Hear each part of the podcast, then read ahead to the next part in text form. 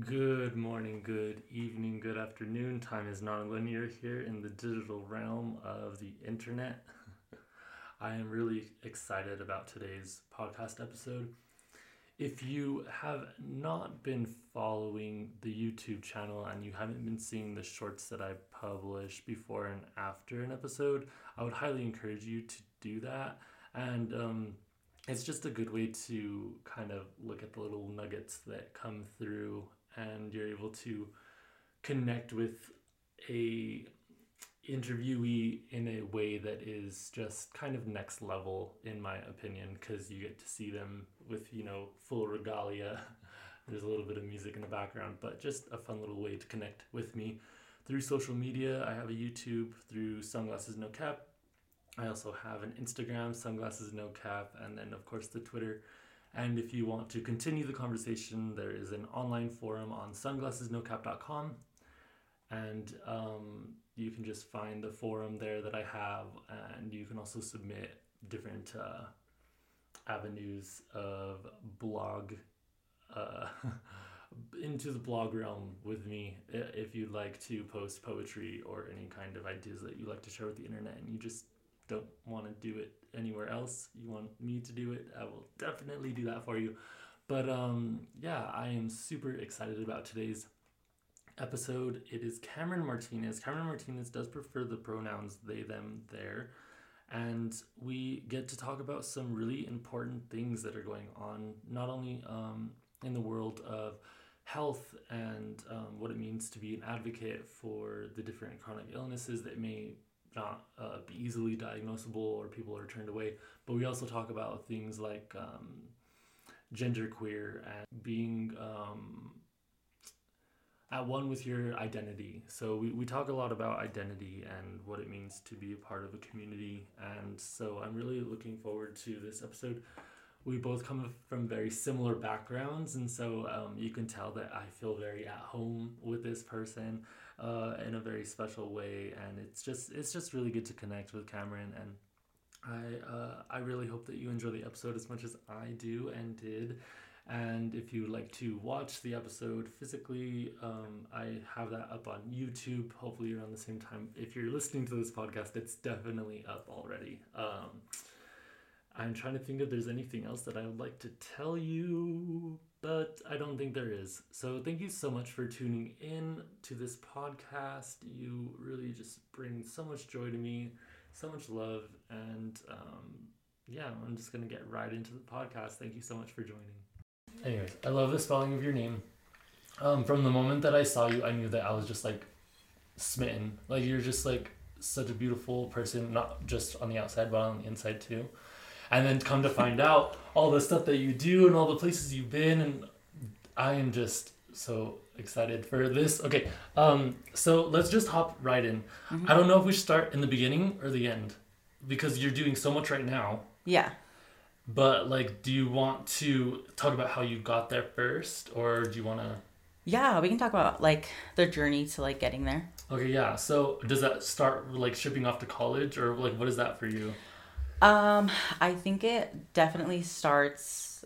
I feel like encapsulating, like, birth to 18 is, like, pretty easy for me to kind of get to that point. 'Cause I was always very outspoken and very attracted to leadership. But then I also was still trying to find my voice and felt like, well, I need to, like, assimilate to the New Mexican culture and, like, to my family. So I need to, like, suppress this leadership and this difference that I was noticing. But then I, like, slowly was doing leadership and, like, community work with family and, like, church work. And then I really started to find my voice and did mock trial and, like, choir and, like, mariachi, all that stuff, like, yeah, all that stuff helped me, like, find my voice and engage in, like, community work. And then that was when I was realizing, oh, okay, so, like, what I want to do with myself and with my passion is to put that into, I didn't know at the time, but I wanted to put it into activism, putting it back into the communities that were important to me. Yeah, because you had such a strong channel and, like, energy force. You're like, I gotta direct this. Mm-hmm. Exactly. Wow. Mm-hmm. So, okay, then that was kind of, you're doing mock trials and stuff like that in high school? Mm-hmm. Wow, so here in Santa Fe? Yeah. Wow. Yeah, so at Santa Fe High, they had a class called mock trial, mm-hmm. and it was led by a current attorney. And so her and her husband owned a practice out here in Santa Fe, and they had decades of experience. They were brilliant. And so I got to learn under her, and then she would bring her husband in, as well as some of their friends. One of their friends was a public defender.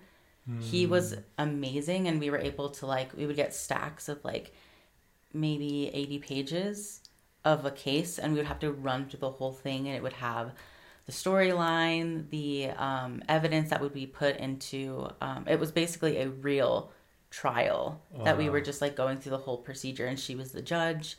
So our teacher would kind of go through the process of overseeing everything, but it was all on us students to either be like the witnesses of sitting there and, like, memorizing your story, or you were a lawyer, which was amazing. I feel like this kind of, I don't know, you could tell me, but it shaped what you decided to start doing when you got to university. Exactly. Mm-hmm. Wow, because it's like you. It sounds like you're just like you picked up on. You're like, I understand the assignment. Like, get us started. Yeah. Like, so, what? I know you did something really big for your dissertation, right? You did your paper. You like mm-hmm. did something really big. So talk about, like, that process. Like, how did you go through school, and how were you able to overcome the challenges that you might have had? With discovering, like, your voice and your opinion and what matters to you?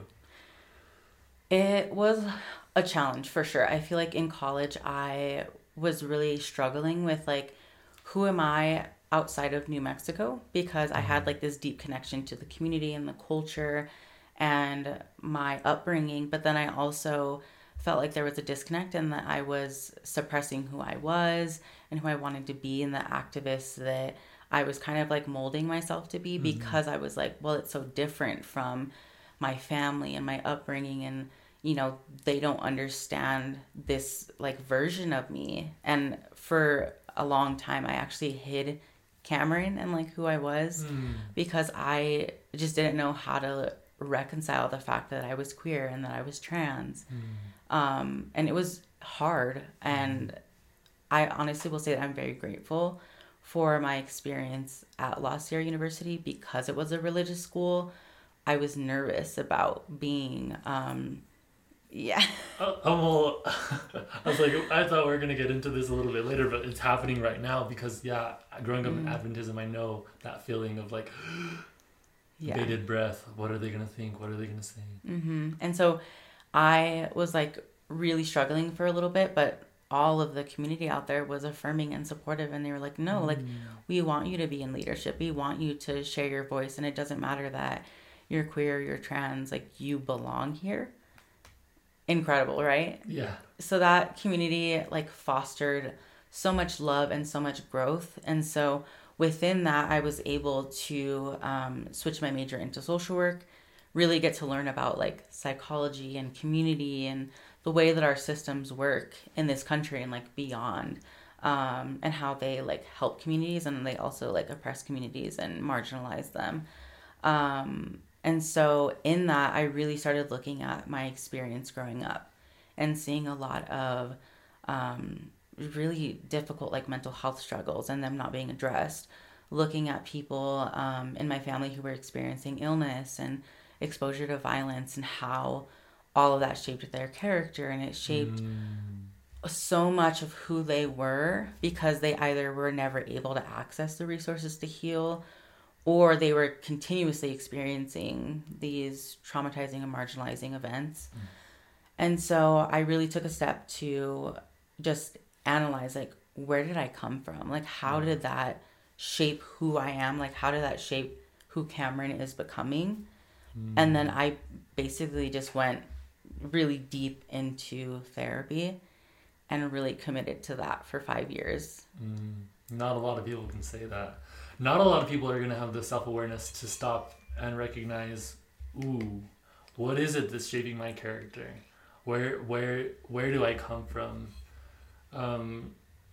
That's a self-awareness that definitely, like, has some level, requires a level of applaud, because it's just so, and especially with our age, like, it's just weird, right? Like, our parents and our even our grandparents I didn't think have that opportunity. Mm-hmm.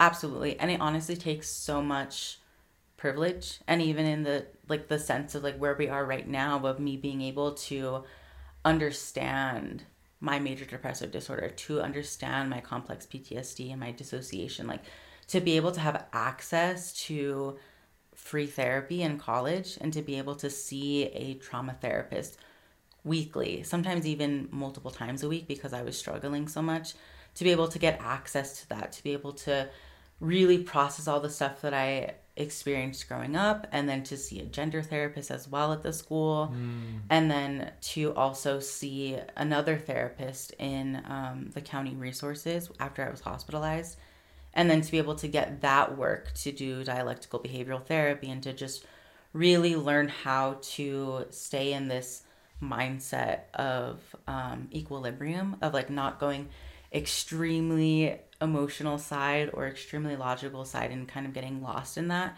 but to really be able to assess, like, where you are and what you're feeling, and then to be able to, like, ground that.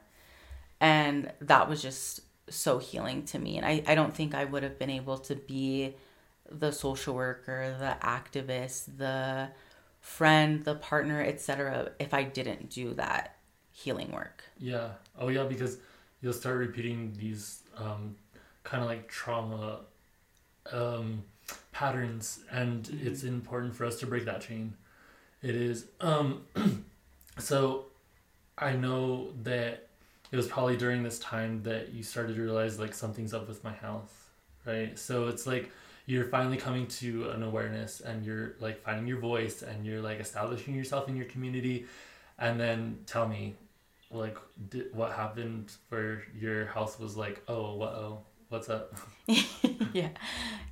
So it's been present in my life since I've been alive. I didn't really know the signs, or, like, really get to have that introspection to understand that I've been ill most of my life, because I kind of slid under the radar of having some weird medical stuff happening, but being like, oh, well, it was just, like, a weird bug that I got, or, you know, I just get sick whenever I'm in the hospital because of the smells. And I didn't really put it together, because so much of my family has illness. And so I didn't really think that it was abnormal to be experiencing pain and, like, certain body functions to not be working properly or overly working.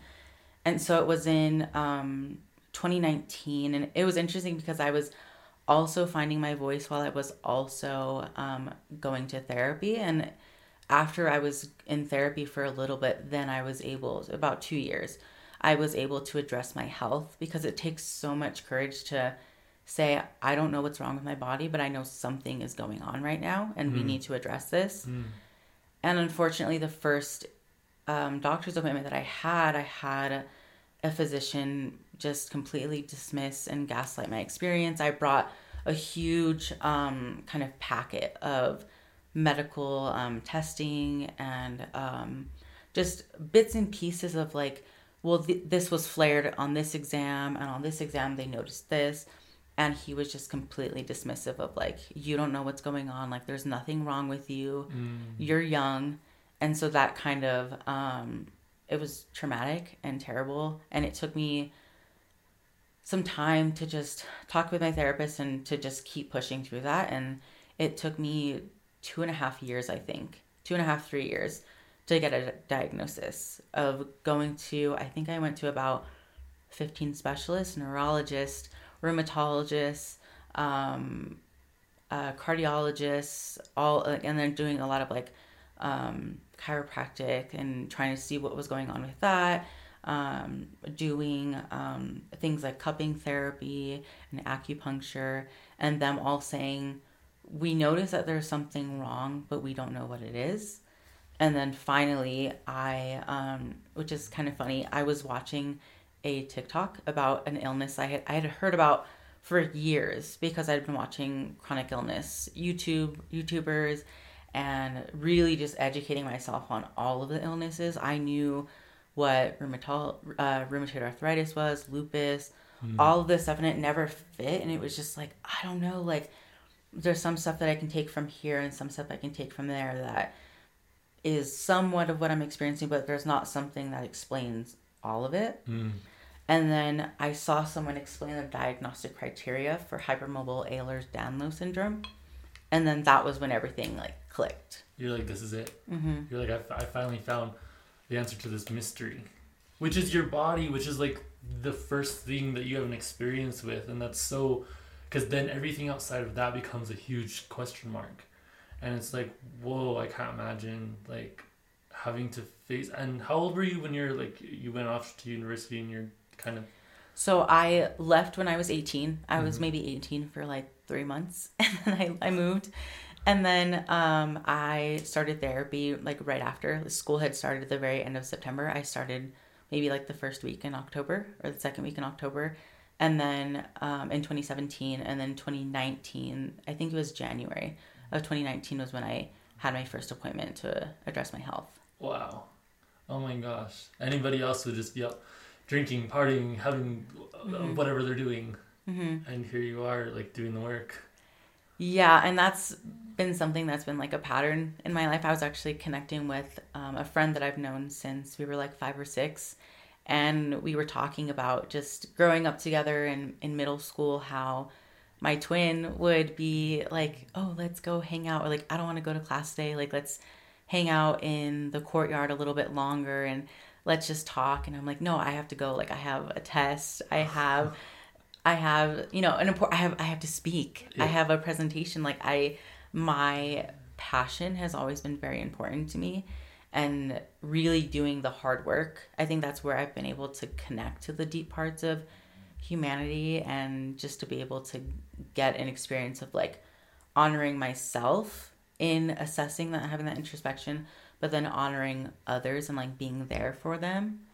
And so that was, I feel like, me learning about my health gave me a different perspective, and not only taking care of other people of how I always wanted to and showing up for people, but then I had to take care of myself because, you know, in 2019 I was, you know, asking questions and trying to understand. But what really led me to address my health, and it was like a complete stop, was when I was in a car accident in February of 2021. Oh wow. I didn't, I don't think I knew. Did I know? I don't know. So I'll give you a little bit of context. So I lived in Riverside, so it was a very college town, but very suburb type of environment. So I was leaving where I was living, which was right next to my university, to go get a haircut. And I turned right onto a lane, and I was one of the first cars that had gone from the traffic stop. And I saw a car. I was driving down this way, and I saw a car going across traffic that was going to go into the supermarket area, like the supermarket, and they had like a drive-through. And I saw that she was turning into the lane. I'm like, she's getting kind of close. It's making me kind of nervous. And so I'm just watching her, and she's not even looking at traffic that's coming. She's just looking across where she's going. Wow. So there's traffic behind her that's passing her. And then me, I'm heading towards her, and she's just looking straight. So I like start honking my horn, like, hello, I'm here. What are you doing? Yeah. And I start slamming on my brake, and she isn't looking. And so I swerve into the next lane. And one hand is on the wheel, and one hand is like jerking myself over into the next lane to try to get away from her. And she accelerates into me. And so I get hit, and I got hit at a 45-degree angle, and she turned me. So she hit me, and then I didn't know this until after the accident, because I was knocked unconscious from the first. Yeah, I was knocked unconscious from the first hit. And then another car hit me that was coming out of the supermarket. And then because I was going so fast, I was going like 35, 40 miles an hour, I got hit both sides, and then my car, I just lost complete control, and I was knocked out. And so I hit the curb, and I was going so fast that I hit the curb, and my car went up onto the curb, and my back tires were what stopped me from hitting the fire hydrant. Oh my God. So I was probably 4 inches from hitting the fire hydrant, and my my windshield was completely spider cracked. Wow. My hood was broken. My front end, the bumper was completely ripped off and underneath the car. And then that was, thankfully I was able to get medical attention. And it wasn't until months later that I started to realize that I got a traumatic brain injury from the car accident. And then that was what catapulted all of my chronic health stuff to be even worse than it was already. Oh my gosh, because it's a neurological thing, right? Like, oh my gosh. Yeah, and so some of the people that you've interviewed before have POTS. And so I had POTS growing up, and so I would have some instances of, you know, working out and like playing on the playground, and I would get sick, but it was never consistent and persistent. But after the car accident, I was really shook up and was in so much pain when it happened, and they took me to the ER, but I didn't know that I was knocked unconscious. I just remember like the impact, and then like waking up and my head was down, and waking up and lifting my head and just being really scared. And I honestly, one of the thoughts that came to my mind was I paralyzed because of how impactful it was. And so I was able to reach down and grab my phone. So I was like, okay, I'm okay to a certain extent. But that weekend, it happened on a Friday. I went to the ER Friday right after the accident. I went on Saturday morning, and I went again Saturday evening. So I went 3 times to the ER, and they thought I was just having a panic attack where I was in pain, but my heart rate was skyrocketing. It was like 160. I couldn't catch my breath. My temperature was all over the place. I was shaking because I was in so much pain. So I was having like a tremor, and any sort of movement or pressure to move me or to, I couldn't feed myself. I couldn't walk for a week.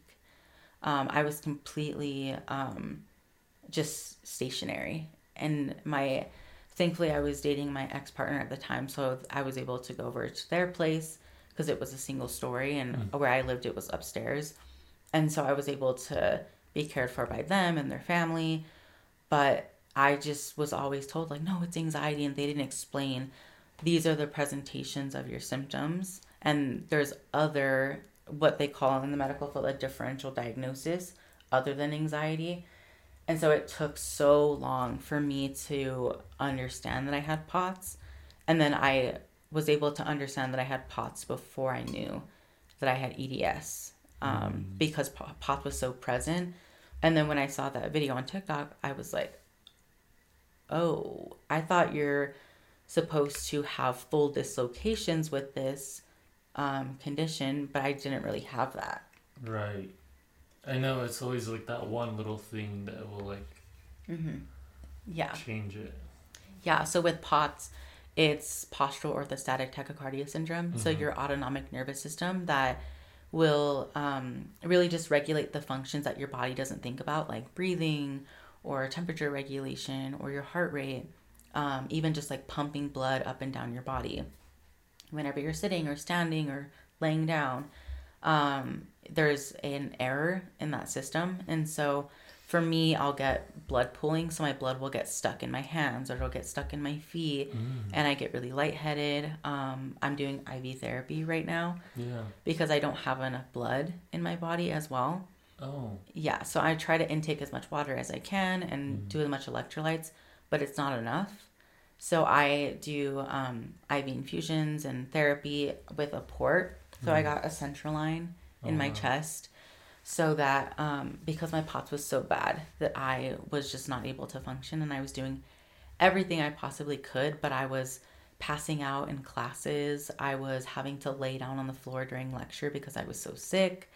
I it was sometimes leading me into having a migraine, and I would lose my vision, and I would fall down the stairs, or I fell in the shower once, and it was just so persistent that it was like, okay, I really need to understand. And then it really made me look back and be like, okay, well, it was when the car accident hit me and I was knocked unconscious, and just pulling all these medical information into like a centralized place where I was educating myself, and then I was able to get connected to a specialist who was who knew everything about the condition. So she was like, yes, you have POTS. You have the worst POTS that I've ever seen, and that was aggravated by the car accident. Of course. And then you have hypermobile Ehlers-Danlos syndrome, which is a genetic condition that affects the collagen in your body. So it affects all of your organs, all of your bones, muscles, tissues, everything. And then you also have mast cell activation syndrome, which is super complex, and I very sparingly understand what it is, but basically it means that because the collagen in my body and the mast cells are interacting with each other, instead of having an interaction of friction, and then they just kind of fly off from one another and they stay in where they're supposed to be.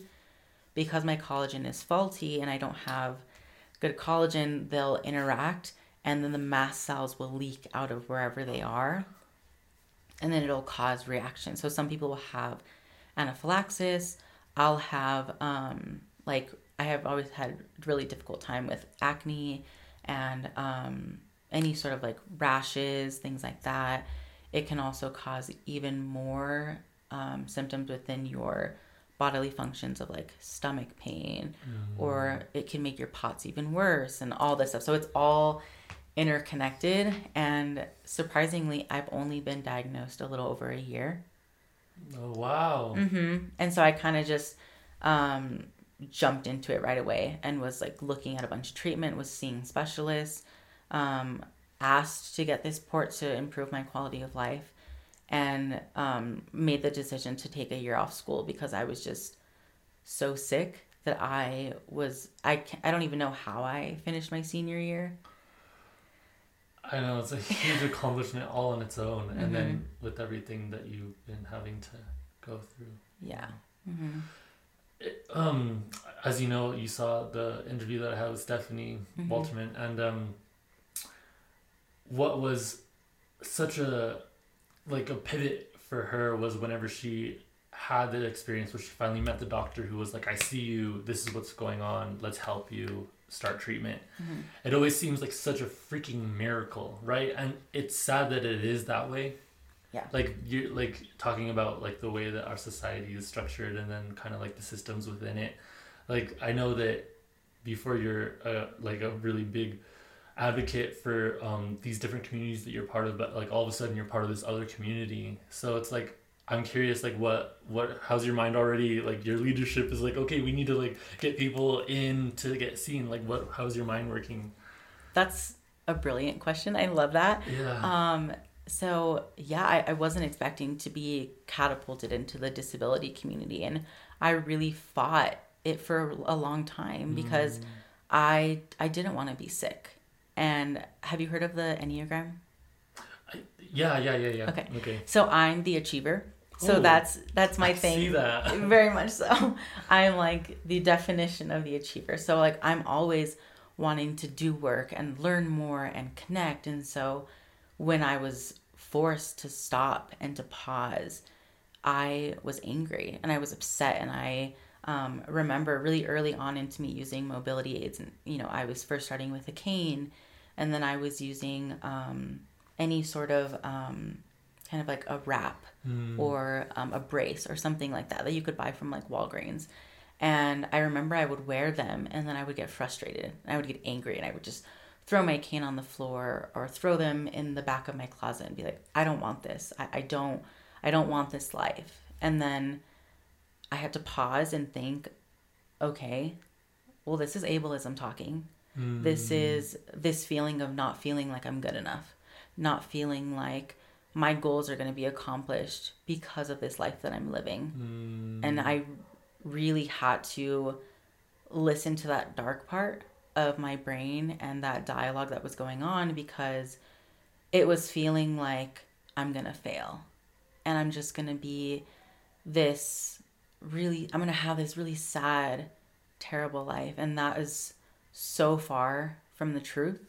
And I can also acknowledge that, like, at that point, I was in so much pain. I didn't know what was going on. I was really scared. And I really wanted answers. And so what I did was I leaned into that fear, and I started educating myself, and I started putting in that energy to take care of myself. And then I started educating myself from people in the disability community and listening to their stories and listening to people who had terminal illnesses and people who were chronically ill or who had a dynamic disability like mine, who it changes. Sometimes I can walk and I'm not using any sort of mobility aid, and other times I'm in a wheelchair or I'm using forearm crutches. And to reframe it to be a beautiful experience, that disability is natural and that it impacts so many communities. And it's such a huge part of diversity, and to really think it like, no, like that's wrong. Like what I was told about being sick, about being ill, it's not a bad thing. It honestly gave me this extra sense of care and compassion and this really radical self-love, because I had to learn how to take care of my body and how to look at other people and how they were taking care of their body. And so the online chronic illness community and like disability community really helped me reframe it. And then when I was going through the stages of not being diagnosed and trying to figure that out, and then when I was diagnosed, there was so much community that was supporting me, and I was able to talk about the really exciting stuff of like, oh my gosh, I got new compression socks and they're incredible. I got a new wheelchair. Look at how cool this is. And to really just reframe that, because it isn't disability that makes it a struggle. It's inaccessibility. It's not having quality medical providers. It's being gaslit about your symptoms. It's having to defend your place and your space, because the director of the internship program at my school told me that, she told me multiple times during my senior year that I needed to come back when I overcame my circumstances and I was no longer disabled. Oh my gosh. Yeah. And so her own insecurities of my illness, of what I could accomplish and what my limits were, she projected that onto me and said, no, you need to be healed. You need to find this cure that's not there, because I have a genetic condition, so it's not going to go away. Right. And even with all the healing that I've done from the car accident, a TBI is long term, and you're always going to have the impacts of that. And so I really had to fight for my place and to tell her, it's your job as the director to make space for me and to make things accessible. And you're not going to tell me that I'm not allowed to be in this program, because the clients that we are working with are disabled.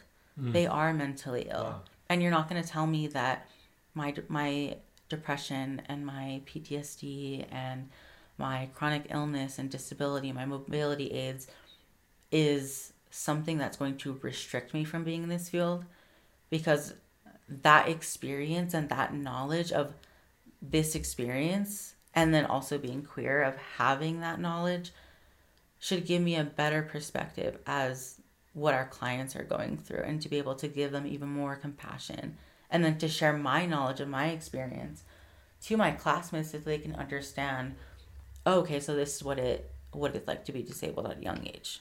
This is what it's like to be queer. You are incredible. I really appreciate that perspective of being able to tap into that frequency of like, no, these people need people, especially with the field that you're in, that can hear them. And it's like you are offering that listening ear, not from a state of privilege or not from a state of let me help you. It's more of a state of like, whoa, I know what that feels like. Let's work through this. Wow. I'm wondering what time we're at, because oh goodness, we've only just scratched the surface. Perfect. Okay.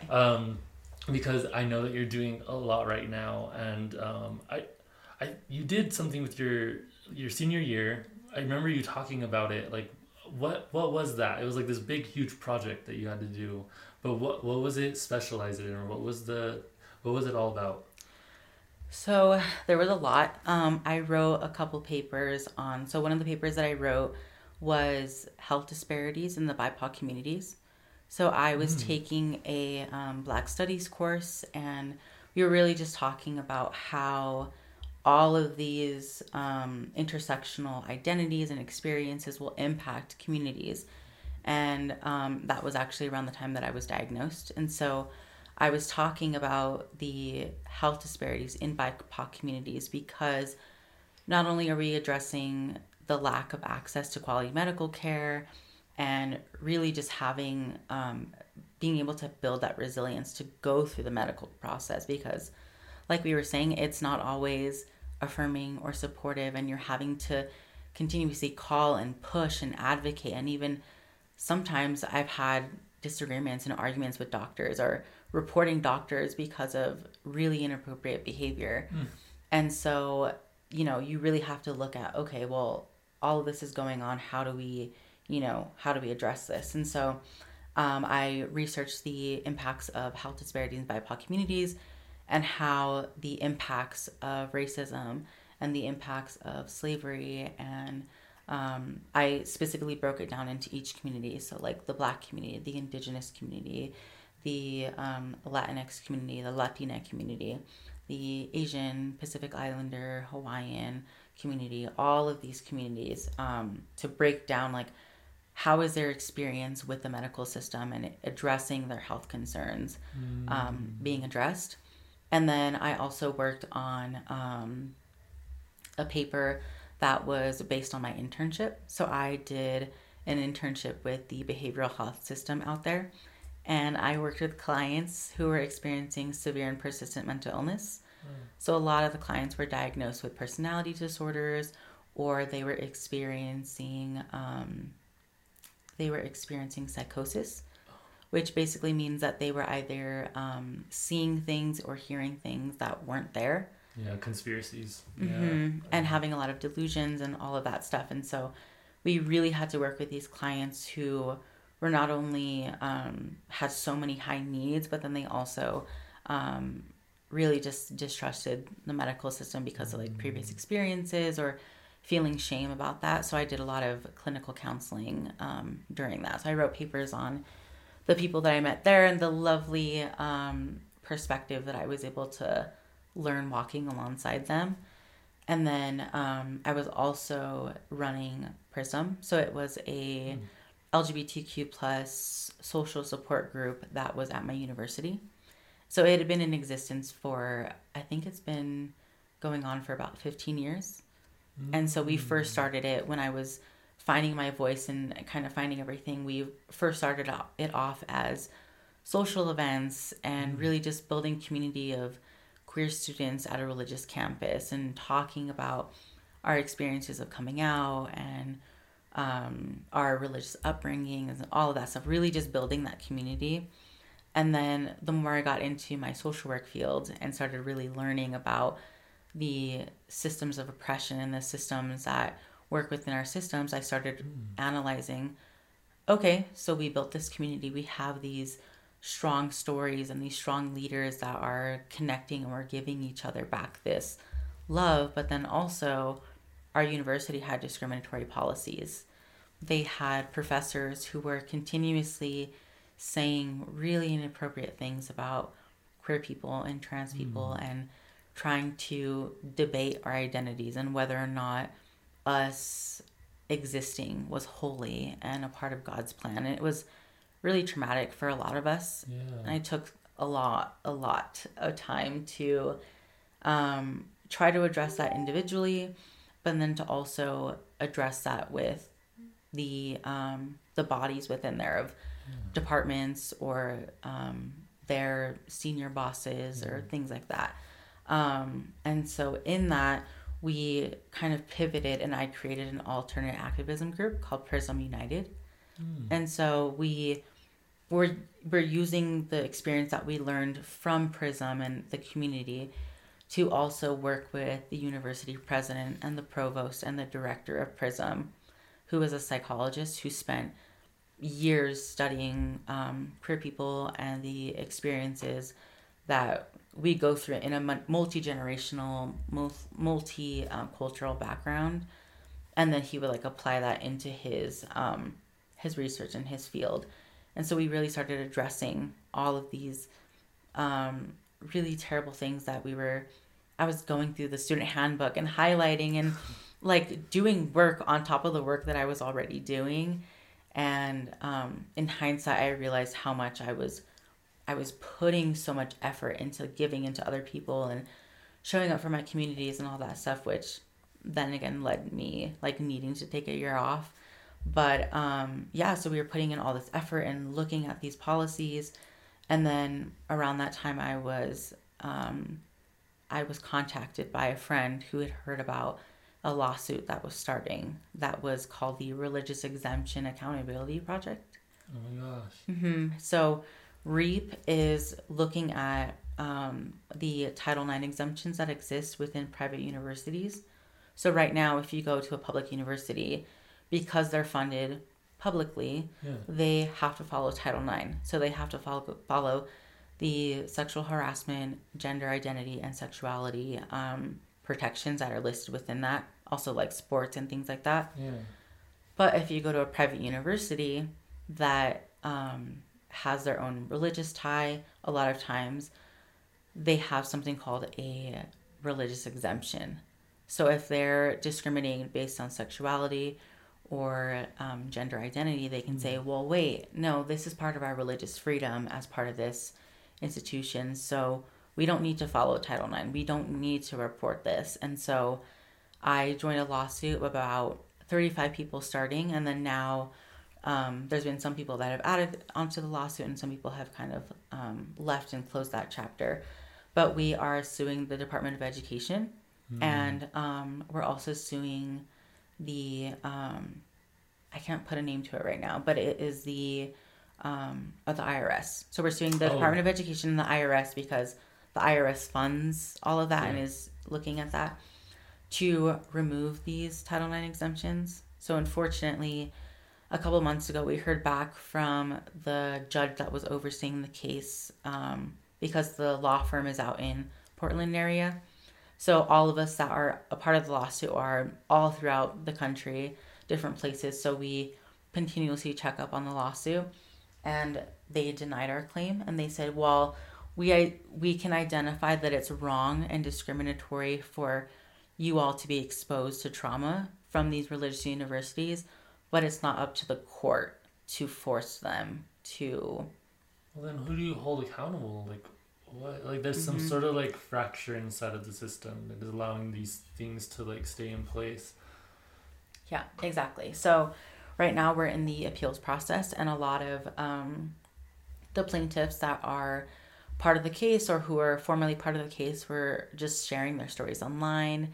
And REAP has an incredible Instagram page and website that not only shares each of us plaintiffs and our stories, but then it also is talking about other people and like why it matters, and they're doing protests and things like that.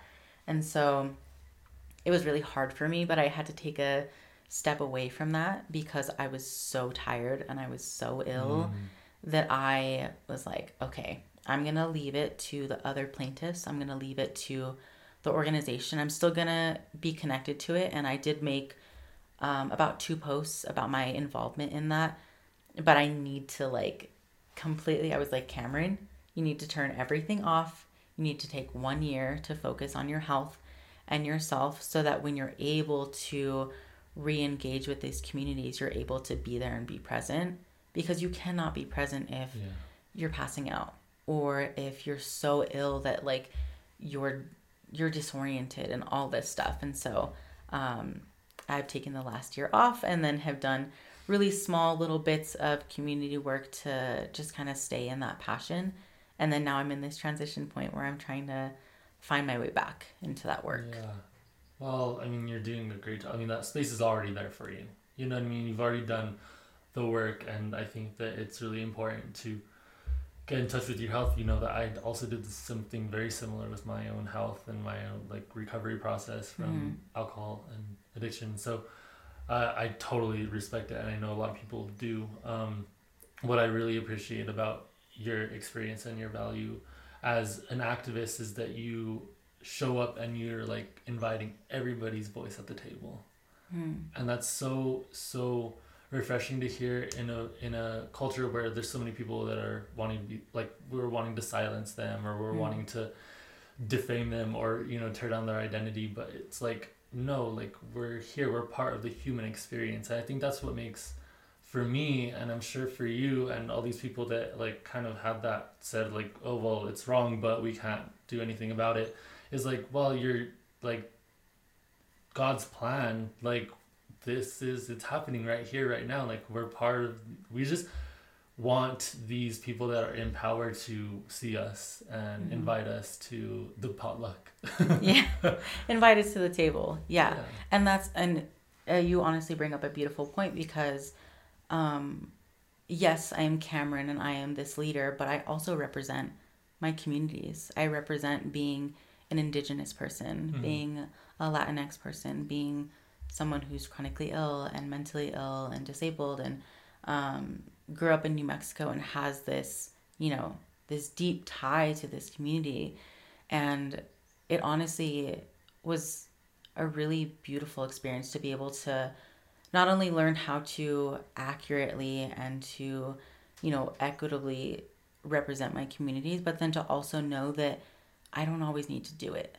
You know, I don't always need to be the one in the front talking, because how did I become a leader? I learned from other leaders. I was mentored. I was nurtured in this community that had so many beautiful spiritual leaders and community leaders and activists. And they were the ones who I learned from. They were the ones who I connected with early on in my journey of doing, I was part of the spiritual leadership team. So I did that and a lot of program coordinating and stuff when I first started at La Sierra. And then I transitioned over to PRISM and kind of really just being an observer and helping at certain events. But then throughout that time, I really was like, okay, so if I'm going to learn how to do this right, and if I'm going to do this in a way that accurately shows up for my communities, I need to learn from other people who are doing this, because I don't know what I'm doing. I don't have other people that were like me. So much of my family are not activists. They're not social workers. They're not these change makers. They have other gifts. So giving back to their communities and showing up with their skills and their traits. And for me, I had to realize, okay, so it's so different from them. So I need to connect with the people who are doing this work. And so I had so many lovely, incredible mentors that I walked alongside and shadowed, and really just like encouraged me and built me up to be this leader. And I totally will always honor their knowledge and their experience and like carry that with me, and then also encourage other people to engage in activism and to engage in protest, because everyone's voice matters. Yeah. And my life experience brought me to the table to talk about disability, to talk about LGBTQ issues, to talk about BIPOC issues and beyond, mental health. And my knowledge isn't all-encompassing. I don't know what it's like to experience communities outside of my own, so I need perspective. I need help. And if you're like, if we're going to do this together, if we're going to sit down at the table, then I also need to know that you need to check me if I'm out of balance, if I'm out of line, if I am continuing to perpetuate harmful ideologies of the patriarchy and white supremacy and capitalism, because that is so much of our, you know, indoctrination and what we're taught growing up in America is just following the system and following, you know, all of this stuff that was built from a lot of white men slave owners. This country was founded on racism and violence and, you know, discrimination. And so we need to like be intentional about, you know, recalibrating ourselves. And so part of that work, and one of the things that I learned from my year off, was not only taking a break and nurturing myself, but then also saying, okay, well, let's see in the parts of my activism where I wasn't always showing up right, or there were gaps in the protection and the affirmation and the compassion that I was showing other people. And I, again, started therapy again with the new therapist and really started looking at my identity and how my transness is and will continue to be this molding form of my activism. And I honestly feel so deeply connected to who I am now that I've allowed myself to transition and pause and recalibrate, that me engaging back into that work is just, I'm so excited. I'm so freaking happy for you. Like, you're doing it. And it's so, like, I keep on using the word excitement because it feels like it's happening. Like, it feels like we're about to, like, do the thing that, like, flips the whatever, and then the whole thing changes. Like, did you ever see Horton Hears a Who? I haven't, no. Oh, you have to watch it. But, okay. Like, there's this scene where they're all in the little speck, right? And nobody believes that they're on the speck. And so they're like, we are here, we are here, we are here. And then it's one person's voice at the end. He, like, does, like, a yo, and it goes through, and it breaks through, and everybody starts hearing them. And it was because of that one little voice that allowed all the other little voices to be heard. Mm. And I feel like you're like the voice. You're like the one little voice is going to be like, and everything's going to change. Like, the whole paradigm's going to shift. Yeah. It's honestly the dream, and really being able to do LGBTQ plus activism and being able to lead spiritual, like, leadership teams, and then to also work in Congress and to be out in DC with these change makers and to just really see that was just so inspiring. And it reminded me that because I was, you know, as most of us do, dealing with imposter syndrome and, like, what am I doing here? Like, you know, do I really belong in these spaces? Can I actually do this work beyond, you know, university settings of the smaller reach that I've had? But then I realized, who's going to do it? Who's going to do it other than me? Who's going to show up for my community? Who has all of this experience of Cameron and all these lived experiences that's going to show up in the way that honors me? It's me. Yeah. And I'm going to... You know, I have that drive. I have that passion. I want to be an achiever. I want to go back and get my master's in social work. I want to go to law school. I want to figure out how to either do restorative justice work within the system or to do a lot of abolition work to talk about, you know, dismantling these systems. And I still very much am trying to figure out where I want to be and how I want to do that, either, like, you know, within Congress and legislation and all that stuff, or if I want to do law and, like, civil rights and really being able to represent people and to, you know, educate them on the ways in which the laws are protecting them and really just impacting the, you know, the legislative part of our government to make a stance and to cover certain protections that are either missing or there's gaps in them. But yeah, it's just, it's hard work, and it's honestly really scary. Yeah, it is. Because there's this, like, you know, fear of failure and this fear of, what if I'm not showing up in the right way, or how am I going to do this while being sick? Because while I have engaged in my health, and like we were talking about earlier, I'm glowing and I don't look as sick and I'm not as debilitated by my symptoms, and at the same time I still am symptomatic every single day. Yeah. And so really just learning how to be confident and bold about having my mobility aids, having medical devices, talking to people. And that's one of the things that I really hope for our communities and for humanity, is to really to be able to look at disability and to not look away from it and to ask questions. And kids are wonderful at that. They will be like, what are you using that for? Like, why do you have a tube? Like, that's weird. Like, what is that? Like, how does it help you? And you're really able to have these conversations with these kids of, like, this helped me walk. This helped me feel amazing. I can be so symptomatic and be in my wheelchair and just feel so much peace and have so much joy to be able to experience life because of these tools, because of this intervention, because of this medication. And that is what we should work towards, of, like, not only giving people the tools and the intervention that they need, but then also addressing, you know, the ways in which ableism is impacting our jobs and me being able to get a job and me saying, hey, I'm disabled, and my application being thrown off because they're like, I don't want to deal with that. I don't want to deal with someone who's disabled or who has complex medical needs, all of that stuff. And so it makes me nervous to go back because of all of my presentations and knowing how intense it is to take care of a port, to take care of doing IV fluids and running them by myself, as well as just, I've only been diagnosed for a year, so there's still so much that I have to learn about how to take care of my body. And at the same time, I am not going to let other people's limitations of what it looks like to be an activist, what it looks like to be a leader, to show up in those communities.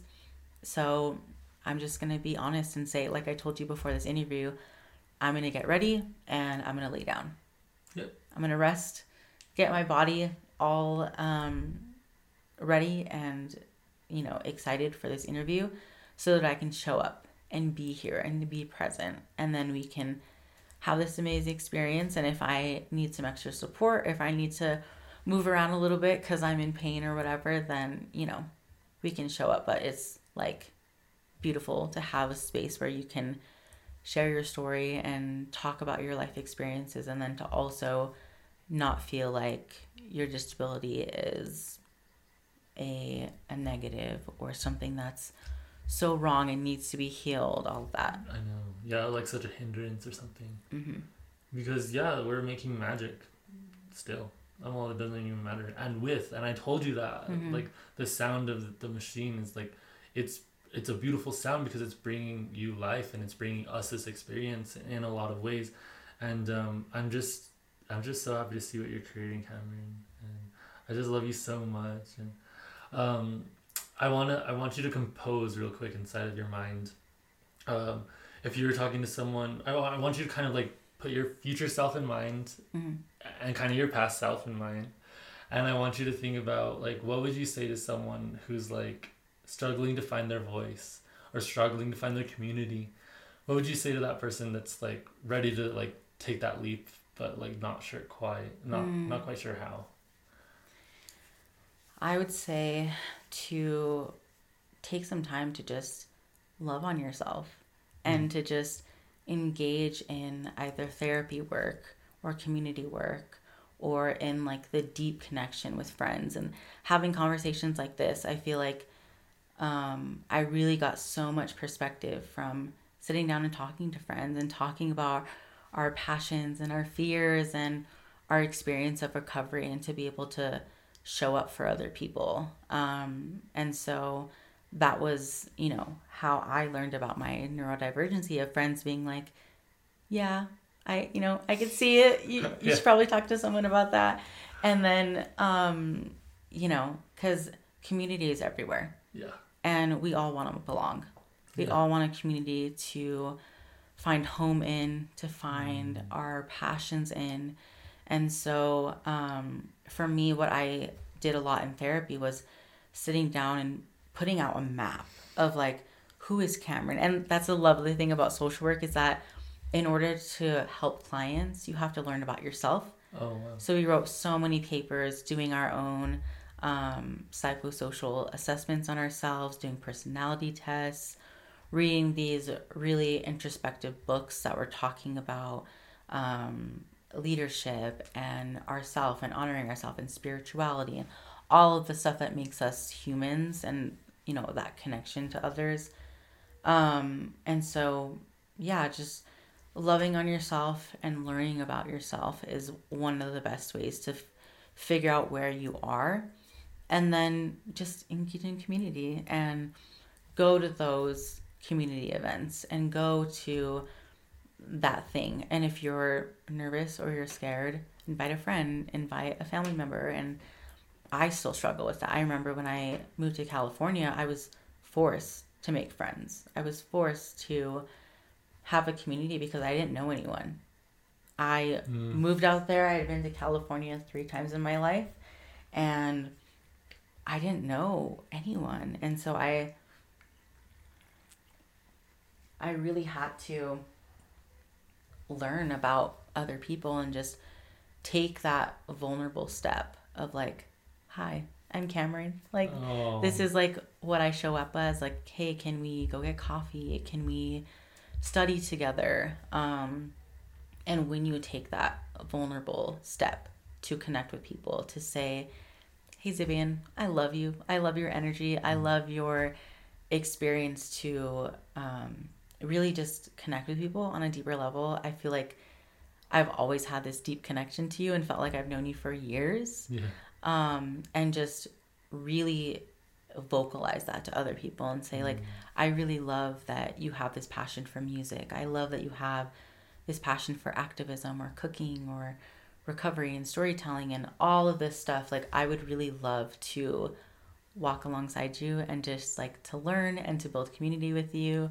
And for some people, you're going to learn and you're going to be like, okay, that community is not mine. I don't have that passion, but you like use that and you take what you learned from that person and say, like, thank you for all that you've taught me and helped shape my perspective. And now I'm going to use that to like carry into that. Wow. I just, I can't wait to watch back the footage, and like, I just, there's so many gems, so many beautiful things that you're doing, and so much discovery that you've experienced within yourself, and then in the bigger picture. And I want to have you on again. And I want to talk about the relationship that you've had with deity, the relationship that you had with your spiritual walk, and how that's evolved and how you've experienced challenges. Because I know that, like, it wasn't like I was just like, oh yeah, I have a relationship with God, and now I have this relationship with the same-sex attraction, and those totally commingle and they're fine with each other, and there's no pain. No, I don't have. There's no religious trauma at all. We're totally fine. Everything's fine. Yeah. So I'll definitely have you on again, and I'll include your Instagram, and then do you have any other like links that you have that you want to share? Yeah, I can send them to you. Okay, yeah, I'll include them all. And for those listening, Cameron is beautiful and has this beautiful shirt on. It says trans rights are human rights. It's like this beautiful shirt I love so much. We'll connect again soon, and I'll go ahead and end the podcast here.